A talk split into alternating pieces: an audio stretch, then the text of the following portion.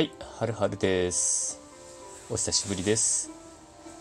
えー11月24日、今日の放送は、この間、あの、キャンプ行ったんですよ。9月にもキャンプ行った話をしていて、で、それは11月、まあ、冬目前のキャンプに合わせて、まあ、事前に、えー家族で一回キャンプしとこうじゃないかって。自分で買ったテントを立てて、事前にやっておこうということで9月に行ってきました。今回はその本番という流れになります。えー非常にね楽しみで家族みんなどんな風になるだろうって思ってたキャンプでになります。でねまああの冬なんでいろいろあの防寒対策をしないといけないっていうことでいっぱいね車に詰め込んででストーブも買って灯油も買ってでシラフにねシラフだけだと寒いと思うんで首巻きとか用意してこれで大丈夫だろうという感覚で行ってきました。はい。あの滋賀県高島市へ行ってきました。でえっ、とまあ2泊3日で行く予定になっていて2日目の夜から3日目の朝にかけて雨が降るぐらいであとはもう晴れてると。なんでうんうんなるほどなるほど。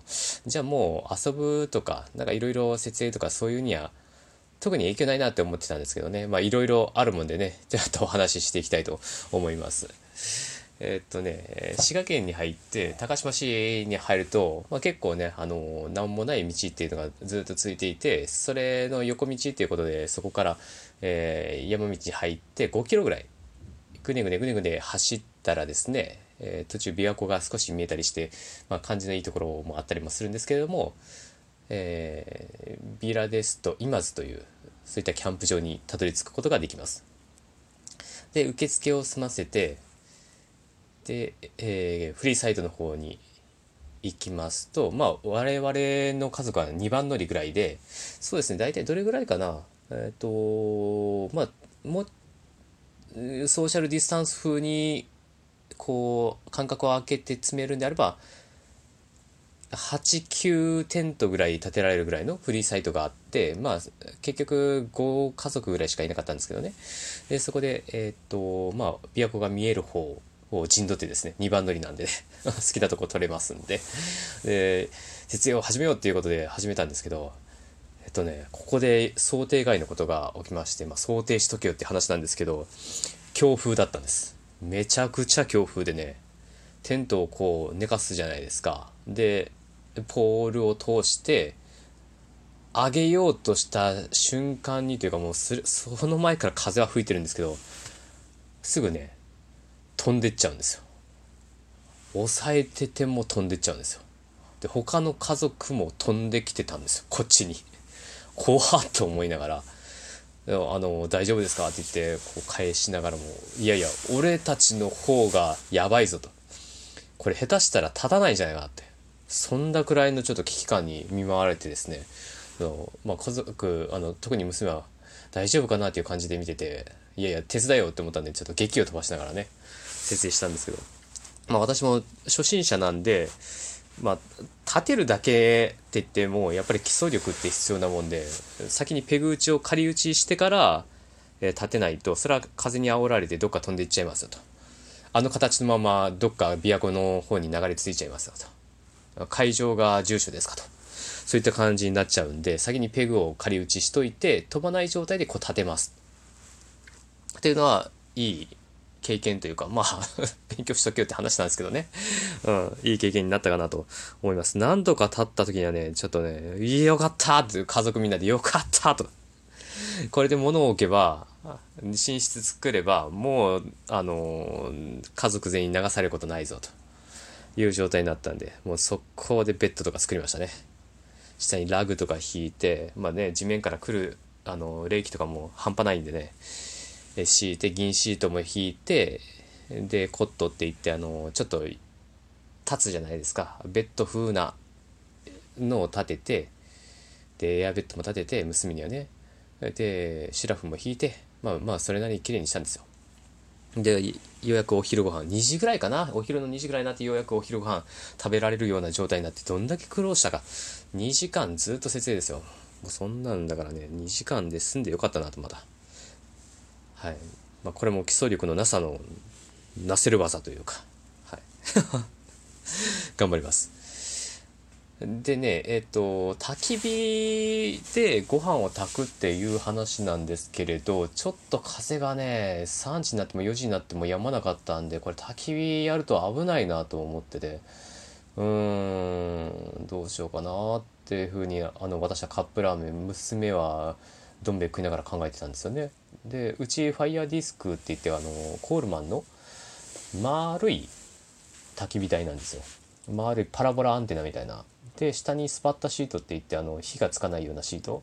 なので、うんまあ真真下に倒れるんやったら真下にっていうかもうそのままゴロンと倒れるんやったら特に燃え広がることはないんですけどちょっと風でビューンって吹いてちょっと飛ばされて芝生の方に行っちゃうとえらい惨事になってしまうんでこれはちょっと自粛しないといけないなということでまあ夕方までにあの風が収まらないようであればもうコンロで食べるしかないなっていう状態でちょっとテンションが下がってたんですけどまあなんとかねなんとか、まあ、そうだとは思ったけど夜にかけて風がちょっと収まってきたんでよしじゃあもう焚き火しようと。やばかったらもうすぐあの炭を炭壺に入れてもうすぐ消して。で蓋閉めてあの蓋つくんでね網蓋とかあのなんだろう。もうもっと細かい網蓋があるんでそれつけてあの消えるまで面倒見ておけば燃え広がることはないだろうという狙いでやってましたと。まあ結果ねあの焚き火無事焚き火ができたんでよかったですけどね。まあこの時の夜のご飯は焼き鳥だったんで美味しくいただきました。軟骨美味しかったです。でご飯の方がねえっ、といつもと違うお米を使っていてふるさと納税のお話したと思うんですけどあれの返礼品のお米を使ってましていつもとね炊き上がりの感じがね分からずねちょっと焦がしてしまいました。はは。少し硬くなってしまったんですけどね。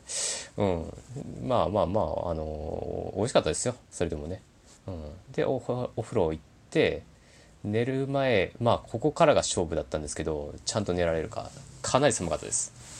風も強かったんですけどまあまあ風はもう収まったんでいいんですけど冷気がねビシバシ来てたんで湯たんぽを準備して首巻きしてでシュラフに寝てまあ着込んでもいました全員。でこれで寝られるだろうと思って寝たんですよね。まあ寝つきは良かったです。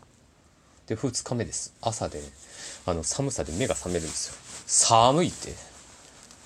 でどうもねシュラフの口が閉じてなくてそこからもう冷気が入ってきて湯たんぽも全部冷えちゃってあの体が冷え切った状態になってしまってるんですよ。で横見たら家族ね2人とも頭までシュラフかぶってるんであみんなちょっと寒かったんだなっていうことで。で今回、まあ、先ほどもお話ししたんですけど寒さとの戦いだっていうことはもう分かっていたんで対策してたんですけどやっぱりこういうことになってしまったっていうことでちょっと舐めていたなというふうに思いました。あのねあのなんで、まあ、口は閉めれるタイプだったんで自分ではね。次今晩は閉めようと。足まであるんで。でも娘のが閉められないからどうするって聞いたらうん中に入ってると。つまりあの封筒の中に完全に入りきると。大丈夫かな？大丈夫かな？ちょっと親としては心配ですけどね。はい。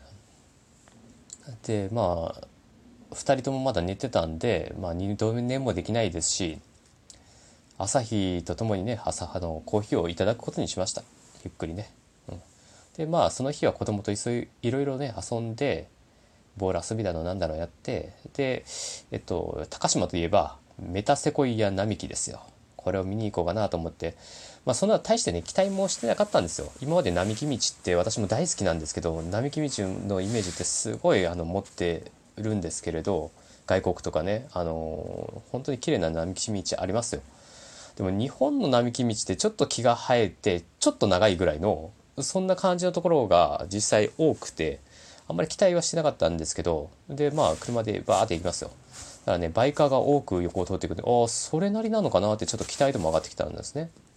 でなんか渋滞もしてるしみんなゆっくり見てんだろうなと思っててまあ半分あたりで半分あの合流のために渋滞してるっていうだけだったんですけどでもねあの並木道っていう入りからしてもうすでに気合が入っててもう向こうまで向こうまであの並木道がついてるっていうのが分かって木も立派でした。大きかったです。そして紅葉の時期もう最高でしたね。最高でした。ちょっとの並木道じゃない。もう並木道入ってしばらく楽しんではい終わったね。あよかったね。まだ続くんかいと。ちょっと間空けてまた並木道の入り口が入ってまたそれが3回ぐらい34回続いてもうなんか綺麗で見に来た人も多くてめちゃくちゃ徒歩の方も映えを狙った方もグループで来てる方もカップルで来てる方もめちゃめちゃ多くてしかも車道に飛び出してくるんですね。そういう方。気をつけてくださいね。危ないんでね。それぐらいねすごかったですよ。これねあの見物なんで是非あの並木道好きっていう方は見に行ってみてはいかがでしょうか。はい。で3日目なんですけれども今度はね風が強くて夜の時点で風が強くて3日目ね風で目が覚めました。強風です。ビュービュー行ってまた飛ばされそうになって朝6時ぐらいにね家族全員起きてましたね。うるさくて。うん。であんまり寝れてなくてもみんな疲れてました。であ雨もねパラつくところかね結構バッサバッサ降っててねあの濡れながらね撤収をやりましたよ。うん。なかなかね大変だったけれどもまあまあでも濡れながらでも設営だとか撤収だとかできるんだっていう自信にはなりましたね。うん。でその後ね琵琶湖の子供の国って言ったのを言ったんですけどあのまさにねここね子供の国って。豊富な遊具めちゃくちゃ多いです。で建物ないまま遊べますし食べられる施設もあります。なんなら大人も楽しめる。あのボルダリングとかね結構 10m ぐらいあって楽しめるんでね。幅広い年齢層で遊べますっていうのと裏手には琵琶湖で海水浴場になっててバーベキューとキャンプもできますって。これ、ね、隙がないです。駐車場500円ぜひ行ってみてください。